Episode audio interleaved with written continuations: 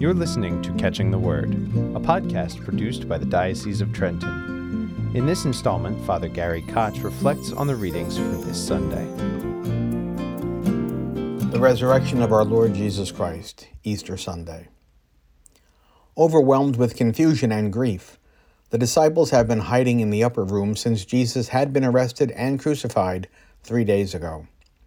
A small group of women, who are among the disciples of Jesus, went to the tomb before sunrise on Sunday morning and were terribly frightened and confounded by what they encountered there.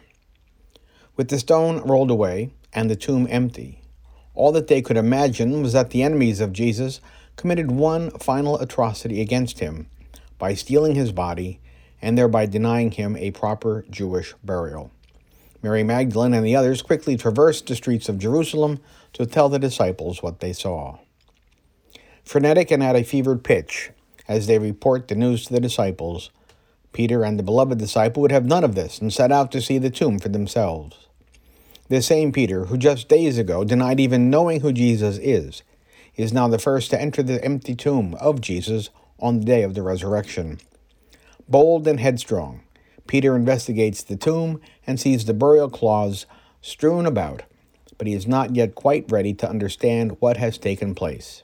It is the other disciple, who actually arrived at the tomb prior to Peter, who first sees and believes. We have to wonder what the conversation was like between Peter and the beloved disciple on their way back to the room where the disciples stayed. Did the beloved disciple need to convince Peter that Jesus was raised? Or did Peter also have an insight that perhaps this is what had happened?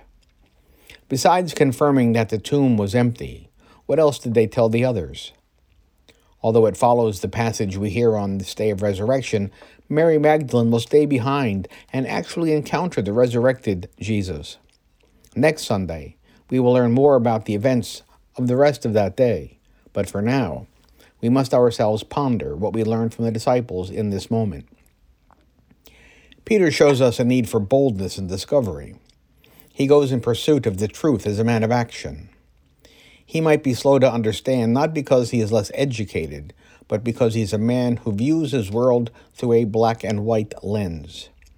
He always goes for the real and the pragmatic.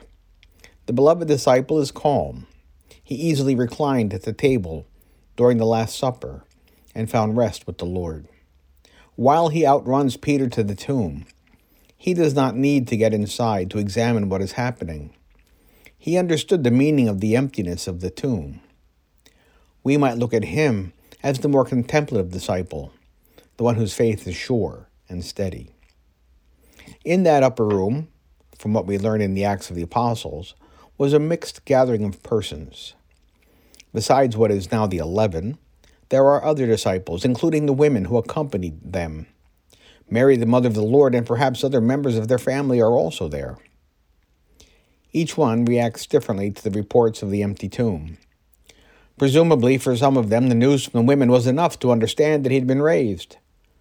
For others, and certainly as we will see in the gospel we hear next week, the testimony of so many was still not enough to convince Thomas that Jesus had appeared to them. Each disciple present in that upper room has something to teach us as we grow in our understanding of Jesus and our growth in faith. It is often difficult for us to apprehend the faith of others. Among us there are the many Mary Magdalens and the Peters, the beloved disciples and the Thomases. Likewise, we know those who, like Judas, have betrayed the faith altogether. We can imagine that in that upper room there were some contentious moments as they as a group struggled both to understand what they knew and believed to be true, but also as they struggled with the varying levels of belief within the group. No one abandoned the group. Even Thomas remained, deciding to live in hope instead of despair. This is true in all of our particular communities today. Most families experience the tension between believers, skeptics, and unbelievers. We wonder how someone who has been raised in the faith can then come to doubt or even reject that faith. It pains us. With the disciples of Jesus as a guide and a model for us, we are challenged to learn tolerance, persistence, and certainly faith. As we pray at a funeral, we live in the sure and certain hope that Jesus Christ is raised from the dead. Today, as with every day, we celebrate with those disciples of Jesus who had the most awesome encounter of the empty tomb, realizing that in the emptiness is the fullness of God. You have been listening to Catching the Word with Father Gary Koch. You can listen to or download his weekly reflections and other topics of interest at dioceseoftrenton.org backslash podcasts. Catching the Word is a podcast produced by the Diocese of Trenton.